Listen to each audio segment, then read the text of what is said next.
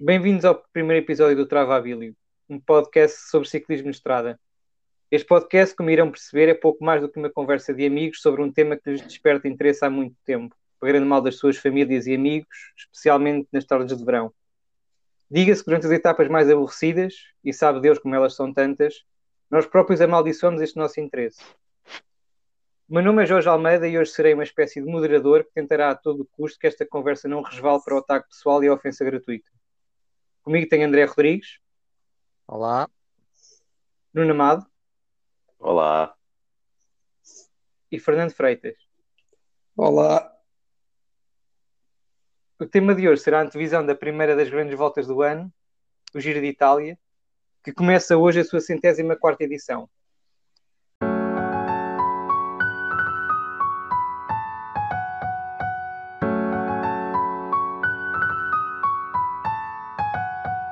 Trava Avílio.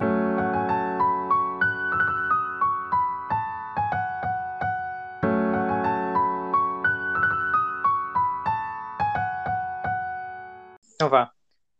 Sem mais demoras, André, o percurso deste ano tende a favorecer que tipo de ciclista? Os trepadores, os contrarrelogistas ou um ciclista mais completo? Eu diria um ciclista mais completo, visto este ano o Giro ser bastante equilibrado. Há etapas para todo o gosto. Por exemplo, o contrarrelógio, mesmo sendo menos que o ano passado, ser só o inicial de 8 km e o último de 30 km, o último, com o desgaste todo acumulado e sendo bastante longo, poderá sempre fazer a diferença. Ou seja, convém estar bem no contrarrelógio. Depois também temos etapas do género de clássicas, que eu destacava, começa em Perugia e acaba em Montalcino, que é um género de uma Strade Bianche, tem muita secção em gravilha, em estrada em gravilha, cerca de 35 km, e também tem subidas com rampas com inclinação alta, cerca de 9%. Poderá... Um dos favoritos, se sentir bem neste tipo de terrenos, poderá também aproveitar para fazer a diferença. Depois, na última semana, tem muita montanha, muita chegada em montanha. Dessas, destacaria o Monte Zoncolan, que é uma das subidas mais duras do calendário World Tour. Por exemplo, os últimos 3 km têm uma média de inclinação de 13%. É mesmo para trepadores puros, poderão fazer grande diferença aí. No final, se em algum destas, nas clássicas, no contrarrelógio ou na alta montanha, se um dos favoritos calha em não estar bem em algum destes tipos de terreno, poderá ser fatal e custar a camisola rosa na chegada a Milão. Eu queria te fazer uma pergunta só sobre o contrarrelógio final. É num percurso plano, já o disseste, mas é num percurso mais urbano, como já foi em provas anteriores, ou tem retas daquelas em que permite a um grande contrarrelogista fazer grandes diferenças para os outros?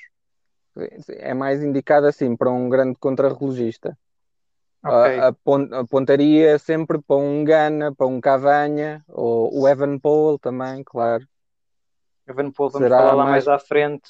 Pronto, sim, não quero. Pronto, não falamos então agora. Não é por isso, é porque vamos ter de certeza muitas vezes a tentação de falar do Evenepoel sem saber grande coisa, na verdade. Sim, mas já lá deixa-me só destacar, há aqui duas etapas, a etapa 5 que é plana, mas acaba ali na costa mediterrânea, é preciso ter atenção a ventos e isso por causa de cortes. E okay. A sétima etapa também é costeira. Bem, Luís Pissarra. Vai falar nisso, de certeza. A sétima tem um bocadinho de alguma dureza, com umas subidas, não é muito dura, mas também, como é costeira, é preciso ter atenção sempre aos cortes devido ao vento. Preciso estar bem colocado. De resto, não tenho assim mais nada a destacar das etapas. Eu posso, okay. Sim, posso complementar só uma coisa. Com certeza. A etapa do Zoncolan, que é a 14ª, já não é subida por aquele lado, porque aquilo tem dá para subir por um lado e pelo outro o monte, desde 2003. Que então é, não que é pela mesma subida onde ganhou o Froome à frente do Simon Yates? Não, não. É pelo outro lado.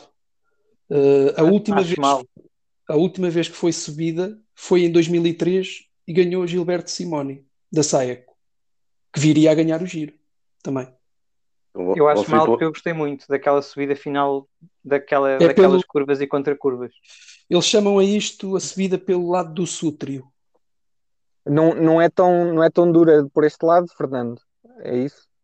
Por onde vão subir agora é mais dura. É mais dura, ok. Sim. Então se é para isso, ok. Vão subir Sim. pelo lado da Devesa, é isso? Pelo lado do quê? Da Devesa. Deve ser. Pronto. E também destacar aqui o Passo Pordoi, que tem aqui uma curiosidade, que é o ponto mais alto do giro, da corrida, que eles sobem aos 2.239 metros, e quem lá chegar em primeiro ganha o prémio Cima Coppi, em homenagem ao grande Fausto Coppi. Olha, curiosidade. Uma boa curiosidade, sim senhor. Mas isso do prémio Coppi costuma acontecer todas as edições, não é? Desde que ele morreu. Cima Coppi é o ponto mais alto do giro, sempre. Ok. É. Mas vocês andaram todos a estudar estas coisas todas. Muito bem. Para calar os críticos. Para calar os críticos. Está boa. Sim, senhor. Vamos então passar a outro ponto, que é a start list deste giro. Vocês acham que é uma start list forte, comparando, claro, com outros anos e com aquilo que poderia ser este ano, ou com aquilo que vai ser o Tour e provavelmente a Vuelta, se bem que a Vuelta está lá mais à frente, ainda não sabem o que é que poderá ser a Vuelta. Eu tenho para mim que esta é uma start list mais forte que a do ano passado, mas sei que o Fernando não concorda, não é? Não. Olha, para começar, eu estava à espera de Godot. Uma vez que o Pino não vai... Agora, está bem. Uma piada literária? Uma piada, sim. Logo pela manhã? Agora a pita? Mas o pita agora mete-se na edição, não é? Pode-se pôr, pode. Ser mais forte. Eu diria que não. É verdade que este ano temos... Em minha opinião, temos 3 candidatos muito fortes, 3 sérios candidatos: Bernal, okay, Yates, Evenepoel. O Evenepoel, para mim, ainda é uma incógnita, mas é um candidato forte. Porque é que eu acho que não é mais forte que a edição do ano passado, por exemplo? O ano passado estiveram lá e que este ano não estão, por exemplo, Fuglsang, Thomas, Dennis, Kreuzweg, Kelderman, Maíca, Zacarin e Lopes. Destes todos que eu disse. Zacarin. Epá, pronto. E o Tao, que foi o vencedor. Destes todos que eu disse, o Tao terminou em primeiro, o Kelderman em terceiro, o Fuglsang em sexto. Acho que só por isso não é mais forte. Faltam aqui muitos corredores de topo. Ok. Nuno, queres acrescentar alguma coisa? Eu acho que eu tenderia a dizer que era mais forte, mas é porque eu me esqueci. Eu agora fui rever, eu esqueci-me de alguns tipos que estavam lá desde o início, mas que depois foram para casa mais cedo. Sim, por exemplo, por causa de Covid. O Miguel Ângelo Lopes malhou numa tampa de esgoto logo na primeira etapa, antes de bater com a cabeça contra um sinal de trânsito. Não, depois, não, ou antes. O sinal de trânsito deve ter sido noutro sítio. Foi na volta à França, não foi? Eu já não sei. É capaz. O Geraint Thomas foi à segunda ou terceira etapa que caiu ainda na parte neutra. Foi pisão bidon. E o Simon Yates, passado uns dias, acusou Covid e foi para casa também. Ou seja, eram 3 ciclistas que podiam facilmente estar no top 5. No final o Kreuzvik também? Da corrida. O Kreuzvik também foi para casa mais cedo, não é? Também. Por causa de protocolo em relação ao Covid. E acho que o Vlasov também, não andou para lá vomitar ou lá o que é que foi. Pois foi, o Vlasov também. foi uma coisa assim. É verdade. E depois disto, eu realmente dou-vos razão, porque eu não me lembrava do Thomas sequer, nem me lembrava do Vlasov. E sendo assim, dou-vos clara razão. Isto é, porque... eu acho que este ano é ligeiramente mais forte, mas apesar de tudo, havia ciclistas do ano passado que de início poderiam ter tornado a corrida mais competitiva do que foi. Este ano acho que há duas equipas que estão mais fortes do que o ano passado, por exemplo, que é a Bahrein, e a Bahrein tem o Landa, tem o Caruso. O ano passado tinha quem? O ano passado tinha o Bilbao. Era o Bilbao, sim. Que é o ciclista que pedala como as mulheres quando estão à rasca para fazer xixi. Sim, a Bahrein tem Landa, Caruso, Mohoric. É verdade. E a Deceuninck, que é basicamente a mesma equipa, mais o Evenepoel. E não sei se é uma equipa mais forte, mas tem pelo menos mais uma opção, não é? Sim, se essa opção estiverem ao seu nível habitual, tem uma grande opção. O Evenepoel é uma incógnita. Mas pronto. Por outro lado, a Jumbo está mais fraca. A Astana também está mais fraca, por isso não sei. Há uma equipa também que está mais forte do que o ano passado, que é a Bora, traz o Buchmann. Não sei muito bem o que é que o Buchmann pode valer. Já lá vamos. Mas pronto. Já lá vamos. É precisamente esse o ponto seguinte, os candidatos à vitória final. Quem será o sucessor de Tao Geoghegan Hart e vestirá a camisola rosa em Milão? Por falar em vestir a camisola rosa... Acho que o Fernando queria propor uma solução para o problema que aconteceu na edição do ano passado, a dado momento, em que os dois primeiros ciclistas da geral estavam com o mesmo tempo, na geral. Qual é a tua solução para o caso dos ciclistas acabarem uma prova de 3 semanas exatamente no mesmo tempo, Fernando? Olha, meu amigo, se isso acontecer, eu acho que devia ser o Nuno Tiago a decidir quem é que vestia a rosa. Quem é o Nuno Tiago? É o polícia da moda. Ok. Duas pessoas com o mesmo tempo a disputar uma camisola rosa, epá, polícia da moda. É ele que tem que decidir. Mas não, okay. Não achas que o polícia da moda ia achar que havia 9 pessoas de camisola rosa? Não, olha que ele é muito seletivo. Ele é muito seletivo. É que há o camisola rosa mais os 8 corredores da Education First. Sim, mas eles não apareciam lá, a não ser que fossem 2 da Education First. E a Education First mudou de equipamento para o Giro. Sim, isso é de cor. Acho que é mais à base do preto. Violeta? Sim, mas esse problema... Eu ia dizer que esse problema só se põe se for alguém da Education First ao pódio, não é? Aí o polícia da moda só vê o pódio, está bem? Claro, tem mais a fazer. É o red carpet. Mas por falar nisto dos equipamentos, não vos inerva tantos equipamentos iguais? Inerva, muito. Este ano as francesas, é as francesas. Francesas o quê? A Grupama FDG ou a Cofidis, é tudo Direct a mesma Energy. Merda. É tudo igual, é tudo igual. É verdade, sim. Devia ser como no futebol. Eram obrigados a mudar. Não ter equipamentos minimamente distintivos. Sim, e pior do que isso é aquele campeão de Luxemburgo que passa a vida a imitar o Van der Poel. E também outro. Pois é. Esse devia ser irradiado. Irradiam ciclistas por tudo e por nada e deixam andar esse indivíduo no pelotão. Mas vamos passar então finalmente aos... mas eu só queria dizer uma coisa. Então, a quem é que achas... Não estou a dizer para te pôr nos sapatos do polícia da moda. Sim. Mas quem é que achas que ia ganhar no caso Tao contra Jay Hindley? Claramente o Tao, não? É difícil. Como é difícil?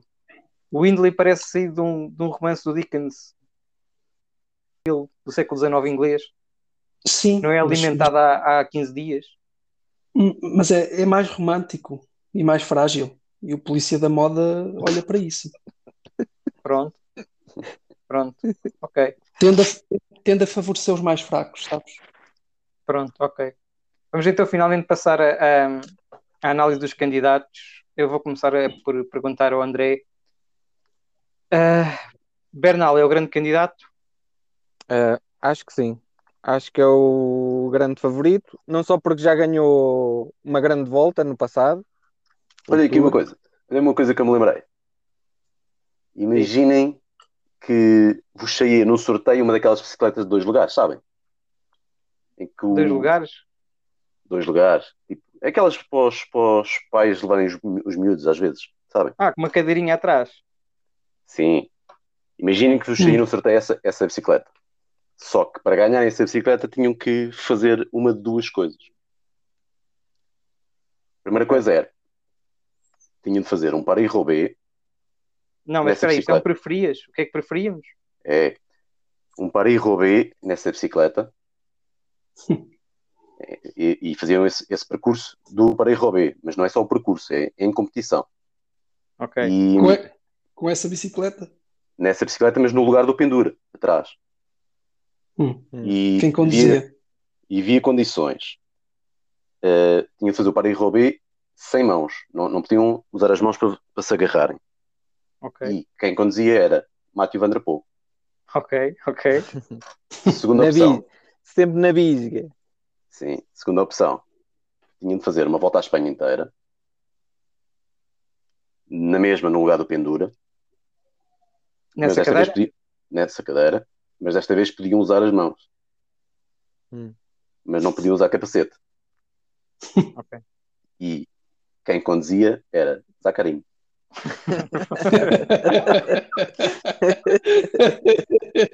Ai, agora escolha. Epá, eu chego-me à frente. Paris-Roubaix com Mathieu van der Poel. Ah, é? Porquê?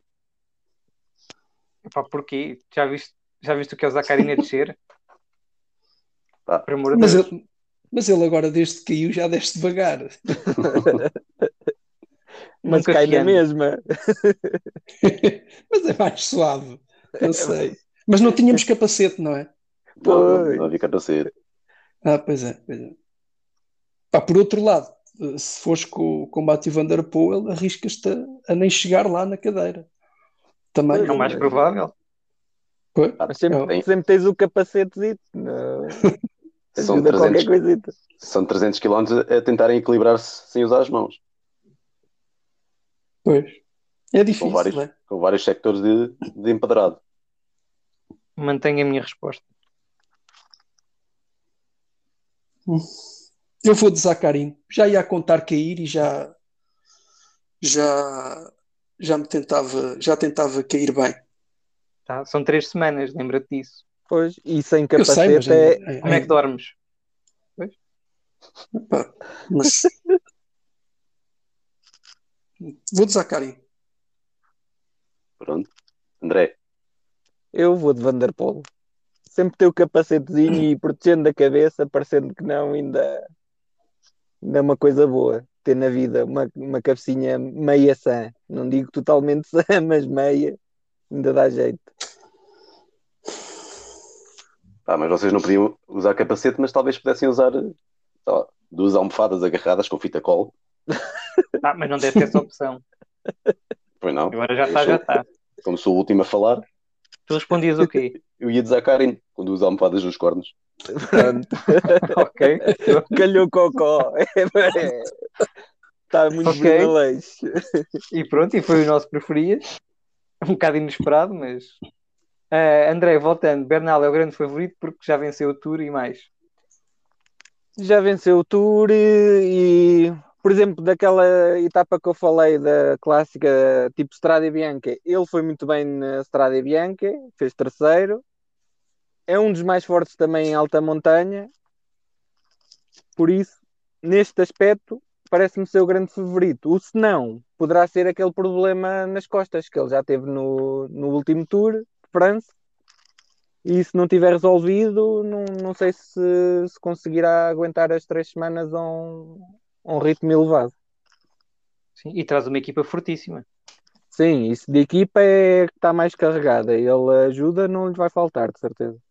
Sim, tem quem? Aqui. Opa, não tem. Sivakov, Queixo. Sivakov, Martínez, Castro Viejo, Gana. Não, Moscon.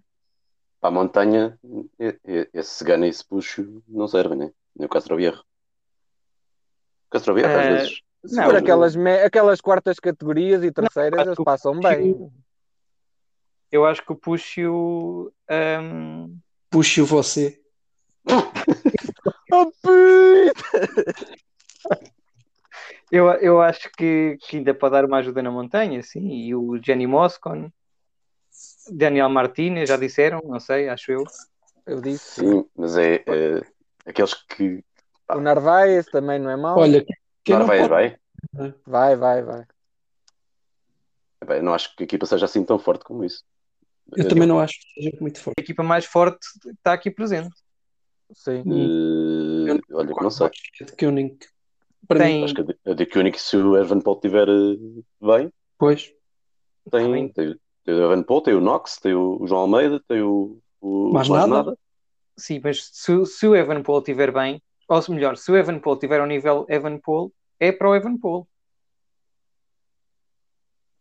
Que a equipa vai trabalhar.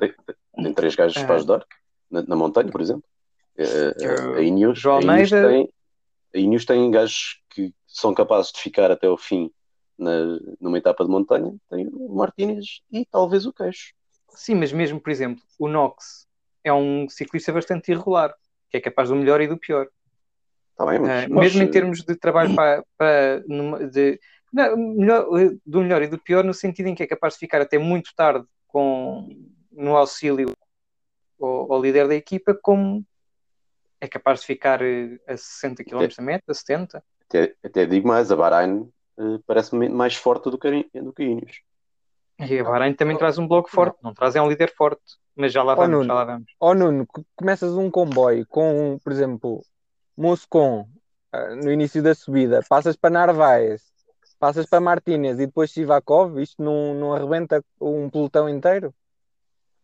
Ah, bem, eu não estou a ver a Ineos a ficar com mais gajos do que a Bahrein ou a Deceuninck quando chegar àquela fase em que só estão lá os melhores.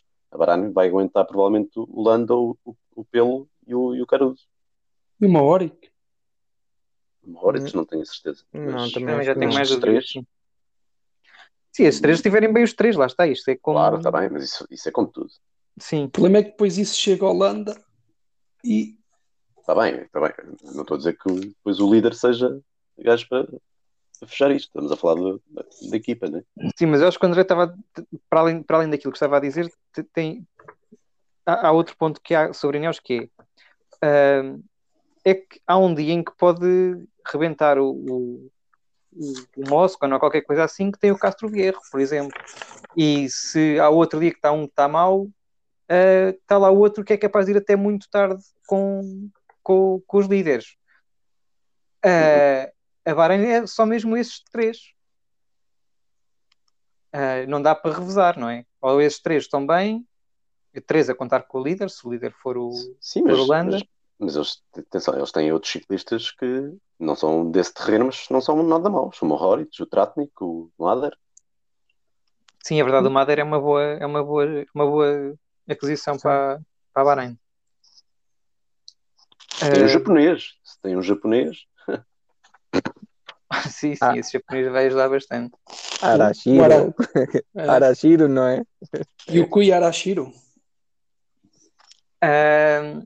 E quem é o grande rival para o Bernal? Para eu posso dar aqui a minha opinião, eu acho que pode ser o Simon Yates.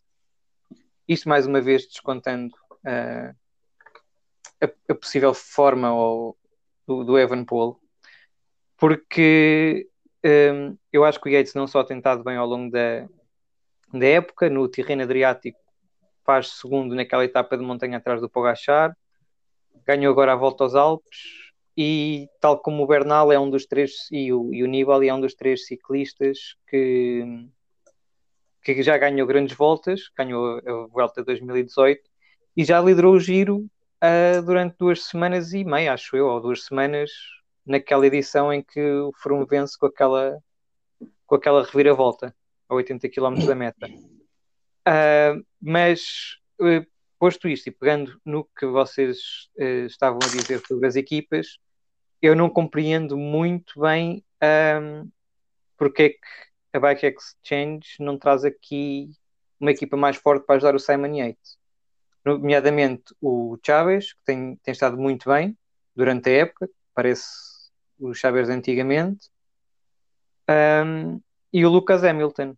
Traz o Canguerte e o Mikel Nieves, mas o Nieves já mostrou também que já não está no seu pico de forma, a idade não perdoa. O ano passado ainda estava bem. Estava, mas já não foi aquelas ajudas como era o Nieve da Sky ou sim, mesmo nos primeiros anos da Orica. Era Orica, não era? Era Orica. Acho que sim. Era. Mas eu não percebo mesmo que, tendo dois ciclistas numa forma boa, como o Hamilton e o Chaves, não vêm disputar esta prova. Oh, Jorge, não achas que o Chaves quer ser líder numa grande volta, num Tour ou numa Vuelta e não aceitaria trabalhar para o Yates? Acho que é possível o Chaves ter a ambição, se bem que neste momento não tem grande crédito para ter essas ambições, mas pronto, supondo que o Chaves tem dado boas indicações à equipa, não me parece que o Chaves vá conseguir lutar pelo Tour. Nem sequer pelo pódio do Tour, com o Pogacar e o Roglic e outros ciclistas que se vão apresentar no Tour. E talvez a Vuelta, sim, é verdade, mas a Vuelta ainda está lá muito longe. Já vimos ciclistas ultimamente a fazer Giro e Vuelta, com bons resultados em ambas. E por isso acho que não era esta oportunidade que o Giro apresenta ao Yates. Acho que podia ser... podia ter tido mais atenção por parte da Bike Exchange. Não sei se vocês querem dizer alguma coisa sobre isto, se não. Eu posso dizer que acho que o Yates pode ser, sim, um rival tanto para o Bernal como ao Evenepoel.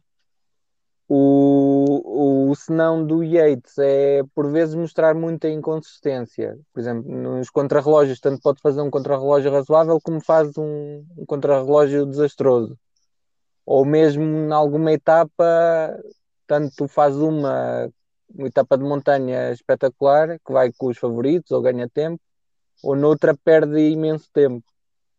É assim, ser muito inconstante...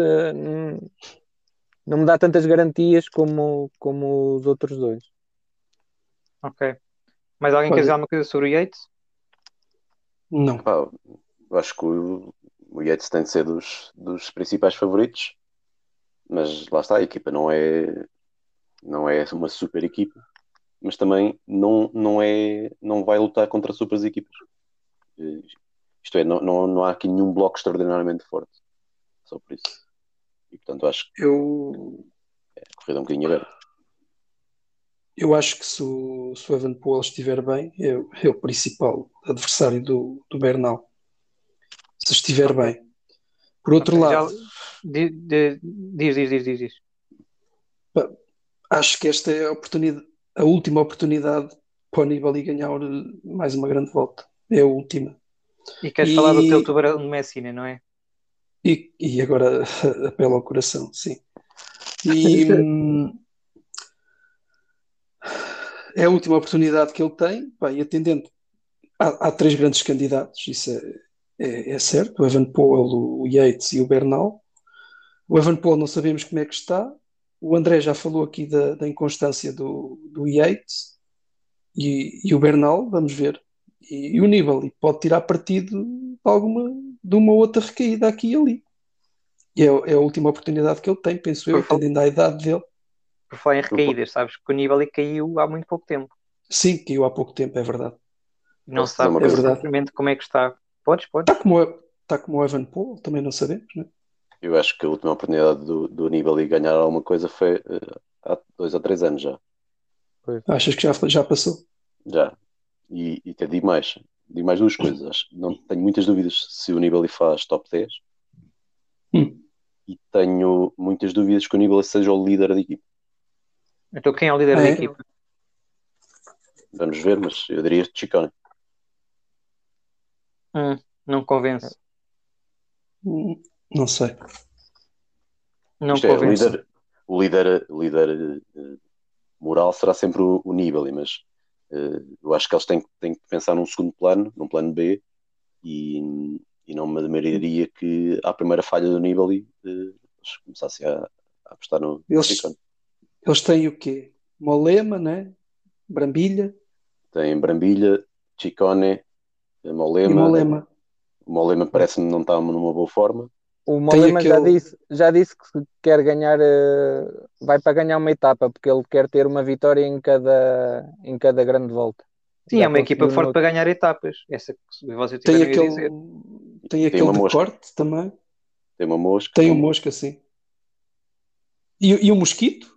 Foi estranho. Matei um bosquete, é verdade. É. E tem um Azeri. Isto é um Azeri, não é? Não é Azeri, aquele Gebreiser, o que é? Não, isso é africano. Pois é. Eu acho que ele é. É etíope. É africano, é etíope. É de Eritreia. É eritreu, isso. Mas é um Emanuel. É o que eu gostava de ser. É o Gebreiser. Epá, o nome é difícil. Gebrai Gabier. Uma coisa parece, assim. Mas parece aquele litreu das corridas. Nomes, pá. Não parece aquele litreu das corridas? E foi o mentor da Manuela.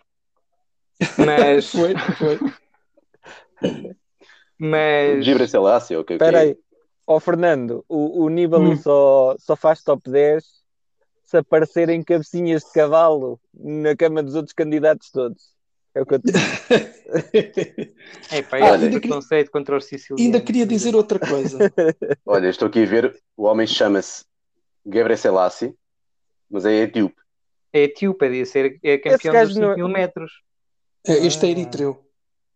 O ciclista é eritreu. Queria dizer ainda uma coisa. Eu estou com uma fezada no Martin também. Dan Martin, já lá vamos. Eu queria agora, estamos aqui há meia hora ou mais a dizer não sabemos como é que está o Renko, até parece não sei o quê, e eu gostava de saber a opinião do Nuno sobre esta coisa. Quem é que é afinal o líder da Deceuninck? Evenepoel ou João Almeida? Para mim é o João Almeida, mas eu se calhar sonhei quando eu acho que li que o Evenepoel não vem para ser líder. Ele disse isso, disse. Eu acho que ele disse isso. Ele disse não sabe como é que está. Há 10 meses que não compete. É uma forma de discussão. Há 10 meses que não compete. O João Almeida está numa boa forma, já se percebeu. Fez o que fez o ano passado. É natural que a equipa... E fez o que fez este ano, já fez excelentes resultados. Sim. Eu comecei a perceber disso. Está em boa forma. É verdade. Peço desculpa, não te ofendas. Mas o Evenepoel não só teve aquela queda e não sabe quais são as implicações, como não tem competição. Há 10 meses. Eu surpreendendo-me muito que ele chegasse ao fim a lutar por isto. Mas olha uma coisa... Posso fazer uma pergunta só ao Nuno? Posso. Se for com carinho, sim. o Remco, o ano passado, entrou em alguma coisa que não fosse para ganhar? Ganhou tudo? Mas foi tendo competição. Eu acho que, apesar de... Imaginando que ele está a treinar e a treinar em altitude, como ele disse, não sei o quê, sim. Não é a mesma coisa. Mas olha outra coisa. O Giro decide-se muito na última semana. Ele não poderá ganhar ritmo nas primeiras duas e depois atacar em força na última. Opa, eu... Poder pode, mas para mim não é muito estranho um ciclista estar há 10 meses sem competição e chegar a uma corrida de 3 semanas e conseguir estar ao nível dos melhores. Por mais extraordinário que ele pareça ser, não é?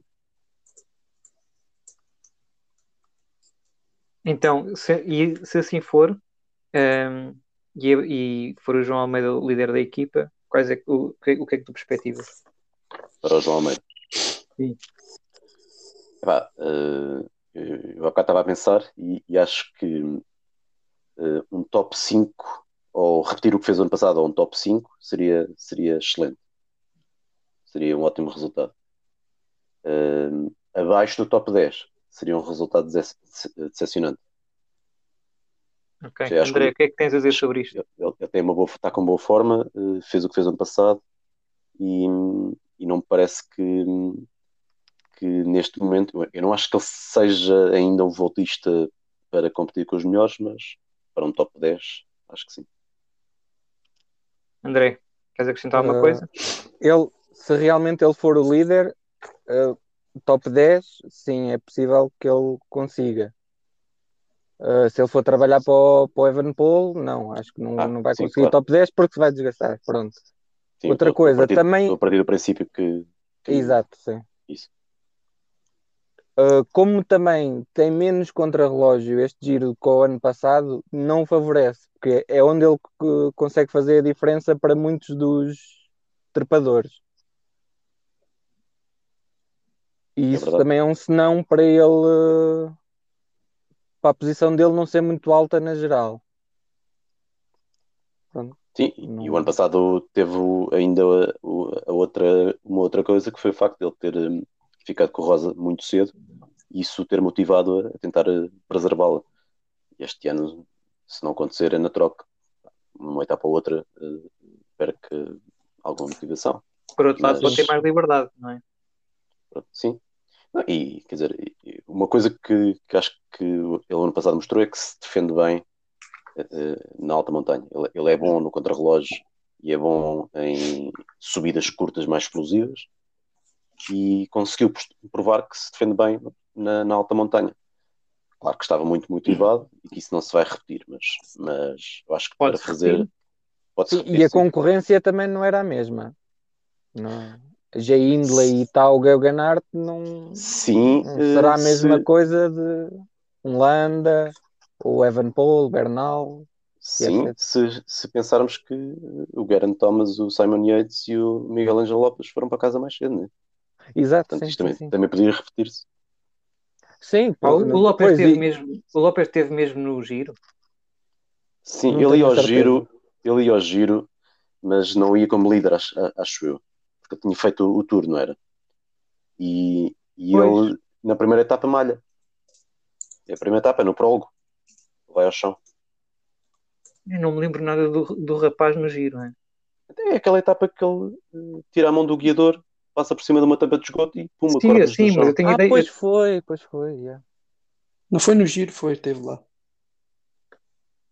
Teve, sim, senhora. É verdade, é verdade. Foi logo no prólogo, é verdade. Não, foram só vocês que fizeram o trabalho de casa. Pá, eu não ia ver o Lopes. O Lopes nem sequer está cá. E é da Movistar. Não vou perder tempo. Fernando, alguma coisa sobre o João Almeida? Se Ring com o Evenepoel não for a besta vencedora que costuma ser? Sim, é o que já foi dito. Top 10, nada mais do que isso. Sim, eu também diria que um top 10 era um bom resultado. Era a confirmação do João Almeida enquanto voltista. Mas lá está.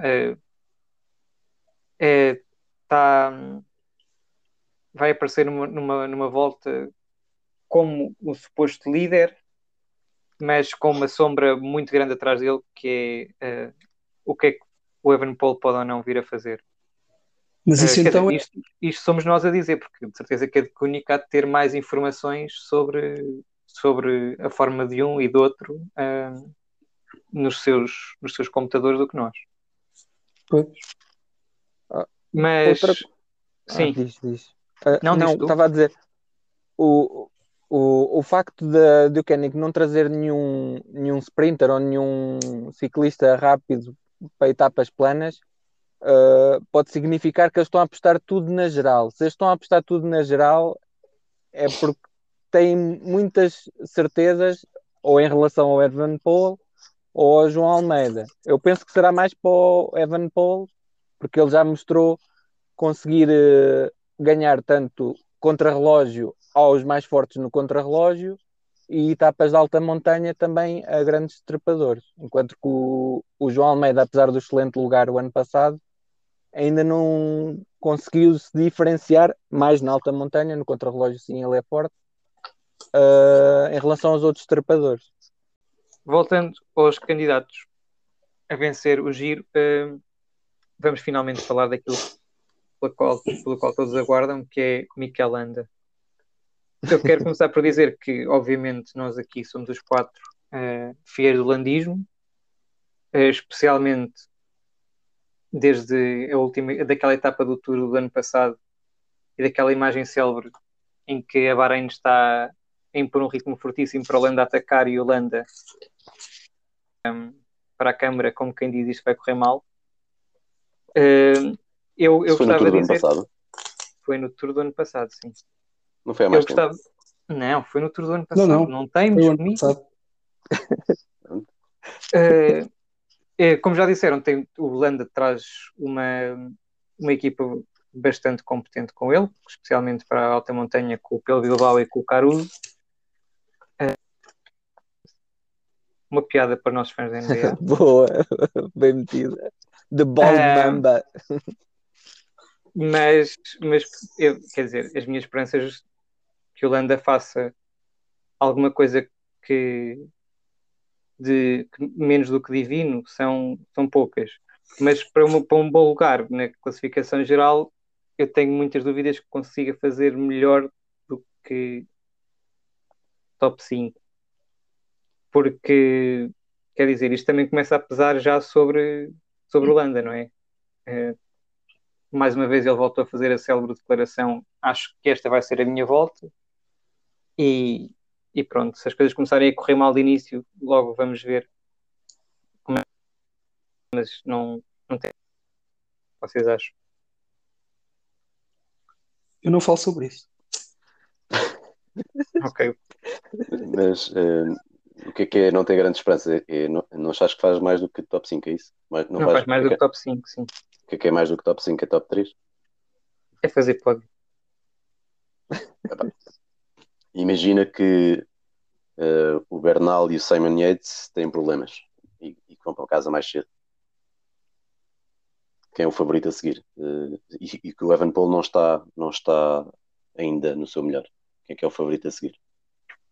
Olha, imagina que apanha o Marinho, Leibardet, Yukart e Dan Martin. Eu não acho mesmo que vai ser o ano do Landa.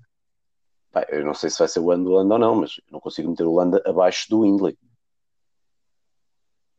Sim, mas tu estás aí a fazer um imagina, né? Imagina que este vai, que aquele também Sim. vai para casa. Está bem, mas isso sabemos que em todas as corridas há favoritos que não estão bem, que têm acidentes. Imagina que apanham todos Covid, menos um israelita, que já estão todos vacinados. os da Emirates também estão. Mas podem ser desclassificados na mesma. Mas podem. Porque podem ter Covid. Até porque o prize money é bom. Não posso comentar. É verdade. Não me deixo. Quem é que quer falar sobre o Vlasov e sobre o Buchmann? Pode ser o Nuno. Já que está com toda a vontade de falar. Não, pode ser o André. É o André. O Vlasov, para mim, faz top 5, mas mais que isso não acredito. Porque não me convence, porque não sei se foi pela etapa que eu vi este ano, que eu tive com atenção a ele. Foi a etapa do Tour de la Provence, a subida ao Mont Ventoux, não foi ao Mont Ventoux completo, 3 quartos do Mont Ventoux, ou lá o que foi, e ele mostrou-se muito apático, fez uma subida horrível, não acompanhou ninguém, e parece-me ser um ciclista que naquela hora que não tem aquela capacidade de sofrimento para aquele instante final que é preciso dar tudo, estás a perceber? E acho que nunca vai ser mais do que um gajo de top 10. Ok. Alguém quer acrescentar alguma coisa aqui ao Vlasov? Eu acho que ele também não tem muito quem o ajude, sinceramente. Tem ali o Izaguirre. Mas sim, agora a equipa não é muito forte, não. E também não é muito forte, não. É. Não sei se vai fazer top 10. Não sei bem para quê, mas... acredito. Não acredito que ele faça top 10. Ok. André, Buchmann. É outro que não me entusiasma também. Desde aquele quarto lugar no Tour de 2019 não fez nada e para mim agora o que tem a fazer é lançar o Fabro e o Grosschartner para andarem na vida deles, a tentar ganhar etapas e por aí. Acho que é o melhor que agora tem a fazer. Esse tem vitórias garantidas. Hã? Esse Fabro é bom. É desbom. Nuno Amado é um grande fã de certas características do jovem ciclista Matteo Fabro. Também tem lá aquele bode nada. Sim, mas esse também já não vai para novo. Também não. Mas o Nuno costuma ser fã do Buchmann. Estás com esperanças para o Buchmann ou nem por isso? E especialmente sendo ajudado pelo Fabro? Pelo que ele tem mostrado neste início da época, não. E já o ano passado eu acho que ele também não esteve muito bem. Mas o passado também teve azar, teve quedas e por aí coisas assim. Pois foi. Eu tenho a ideia que ele até estava numa boa forma quando se dá uma queda no critério do Dauphiné ou qualquer coisa assim. É capaz. Olha, se não for no critério do Dauphiné e isto não tiver a ser verdade o que eu estou a dizer, reclamem nas redes sociais. Mas foi uma coisa assim, foi antes de ir acho que foi antes de ir ao Tour e isso comprometeu o Tour e o resto. Mas o Buchmann ele não é um ciclista de ataque, é um tipo que sempre fez bons resultados sabendo gerir o esforço e era muito regular e para isso precisa estar no melhor das formas, não sei, tenho dúvidas. Ok, Fernando, queres dizer alguma coisa sobre o Buchmann? É o que o Nuno disse, basicamente. Também não me... E o André, não prevejo grande coisa para ele. Ok, então agora queria-vos pedir aqui, começar pelo Nuno, uma opinião sobre 4 ciclistas: Hindley, Romain Bardet, Hugh Carty e Dan Martin. Opa, eu acho que são pessoas com bom coração. E feios todos os dias. É o que se diz das pessoas feias, não é? E que são simpáticas. Devem ser ciclistas simpáticos. São outsiders. Mais nada. Não sei se o Dan Martin é muito simpático. Epá, quando está em pé, sim. Não passei muito tempo em pé. O Dan Martin num bar tirava a camisa para te dar, meu. Para me dar nos cornos? Ou para me dar a camisa? Não, para te dar a camisa. Ah, ok. E se calhar dava nos cornos a seguir também. Sim. O Dan Martin andava a pintar lá com o outro irlandês, se fosse preciso, com aquele da... McGregor. Isso. Eu pensei que fosse com aquele... Como é que ele chamava? Phil Bebb. Também podia dizer como Phil Bebb. Phil Bebb é irlandês, não era? Pois não. Era. Acho que era. Andou aos saltos em cima de um carro da Bófia. Pois eu estava a pensar no Will Griggs. Ah, isso é da Irlanda do Norte. A Irlanda do Norte. Will Griggs on fire. Will Griggs on fire, exatamente. Mas aqui lá na Irlanda parece que está melhor. Mas, entretanto... eu queria aqui referir uma coisa que me causou alguma perplexidade, que é: a Jumbo vem sem preocupações da geral ou está com uma grande fezada no George Bennett? Gostava de saber a vossa opinião. Nuno Amado. Acho que eles vão apostar tudo no Tour e sobrava o Bennett para tentar fazer uma gracinha e quem não queria.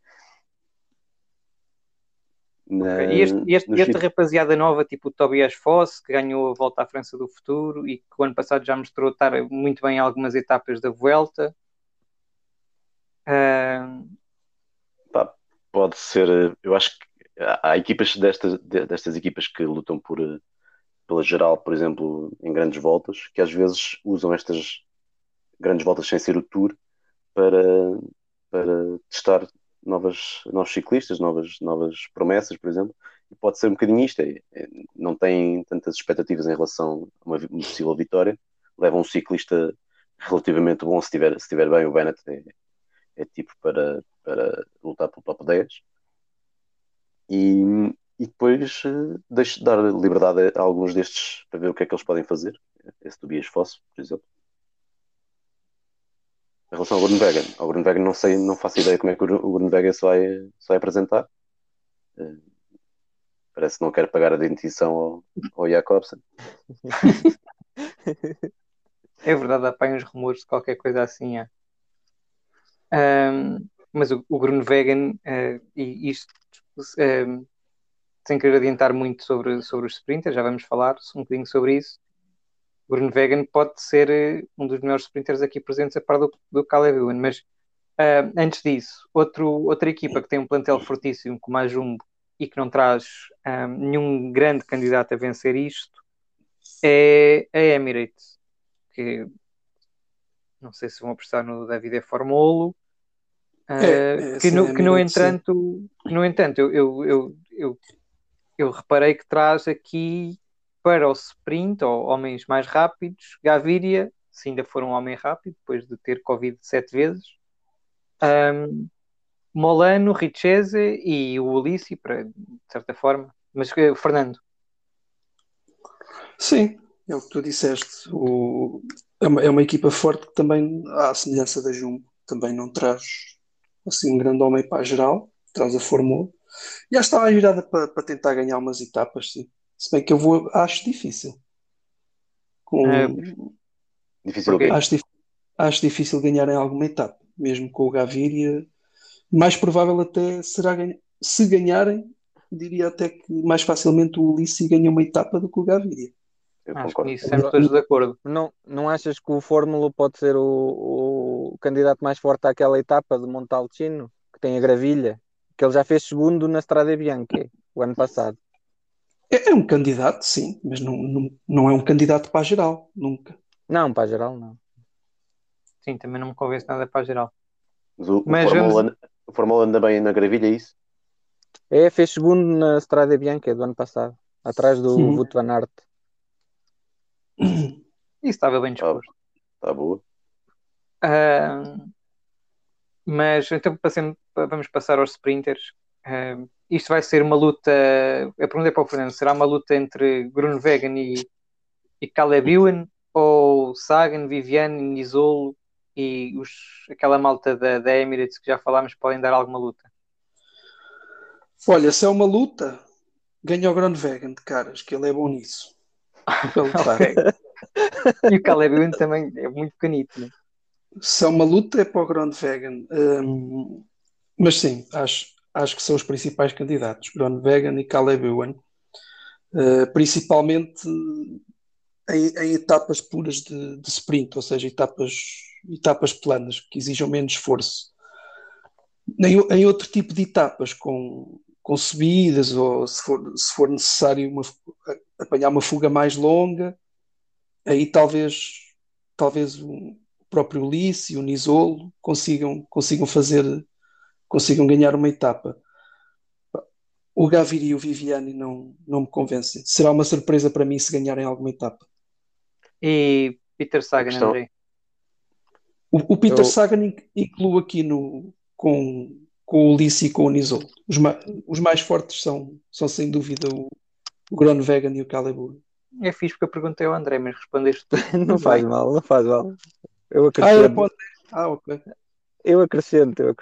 Eu acho que o Sagan não vai ganhar, não é o que vai ganhar mais etapas, mas vai levar a camisola. Dos pontos. Porque, sim, a camisola dos pontos. Para trocar por gasóleo. É verde, não é?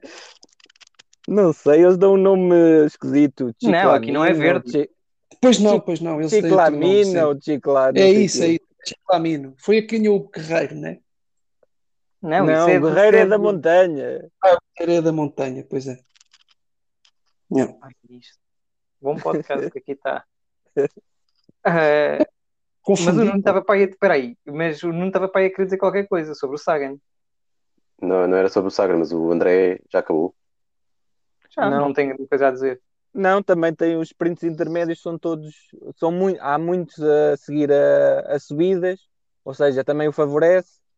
E tem muitas etapas também com algumas subidas em que os puros sprinters... Pronto. Não interessa, o que é que interessa sprints intermédios, meu? Isso é para encher... É para ele ganhar a camisola, não interessa para ele ganhar a puta da camisola. Não deixam falar o... não deixam falar o imigrante.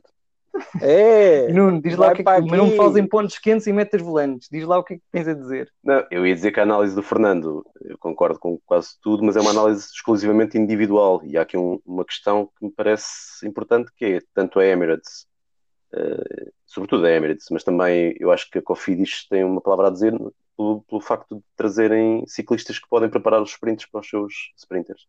A Cofidis traz o Sabatini, não é?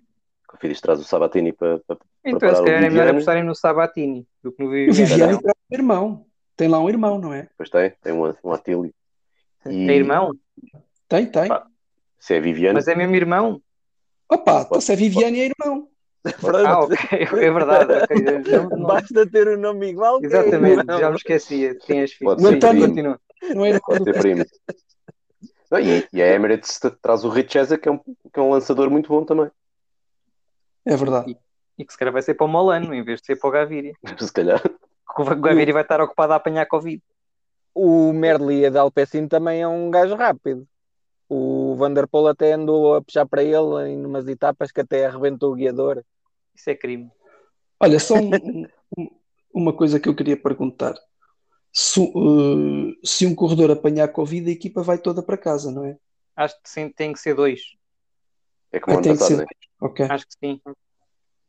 E só mas, devem ser temos de ir ler o protocolo, se calhar. No final da semana, não é? Deve ser. Sim, não devem ser testados todos os dias, não. Mais coisas para dizer, que já não falta muito, que não vamos falar claramente de... falta falar aqui da classificação por equipas, que pronto, vai ganhar a Movistar. Tem alguma coisa a dizer sobre isso? Parabéns. Parabéns. Fernando? Mas parabéns também. Pronto, parabéns, sim. Junto os meus. Então, se calhar voltamos no próximo domingo para fazer uma análise à primeira semana da volta à Itália. E não até lá. Nada? Não, de certeza que não. Sigam a nossa página no Instagram e no Twitter e não deitem lixo ao chão.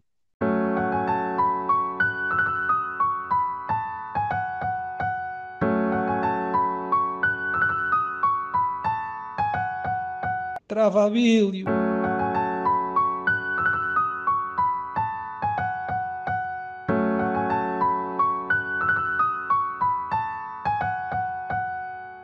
Que é uma curiosidade. Que é qual? Que é a equipa Androni. Sim. Tem um ciclista chamado Ravanelli. Foda-se. Tinha avançado das Juventus. Sim. Deve ser filho do Ravanelli, se é Ravanelli. Ou irmão! Sim, não, sim. Segundo o que tu disseste, é irmão. É irmão, exatamente.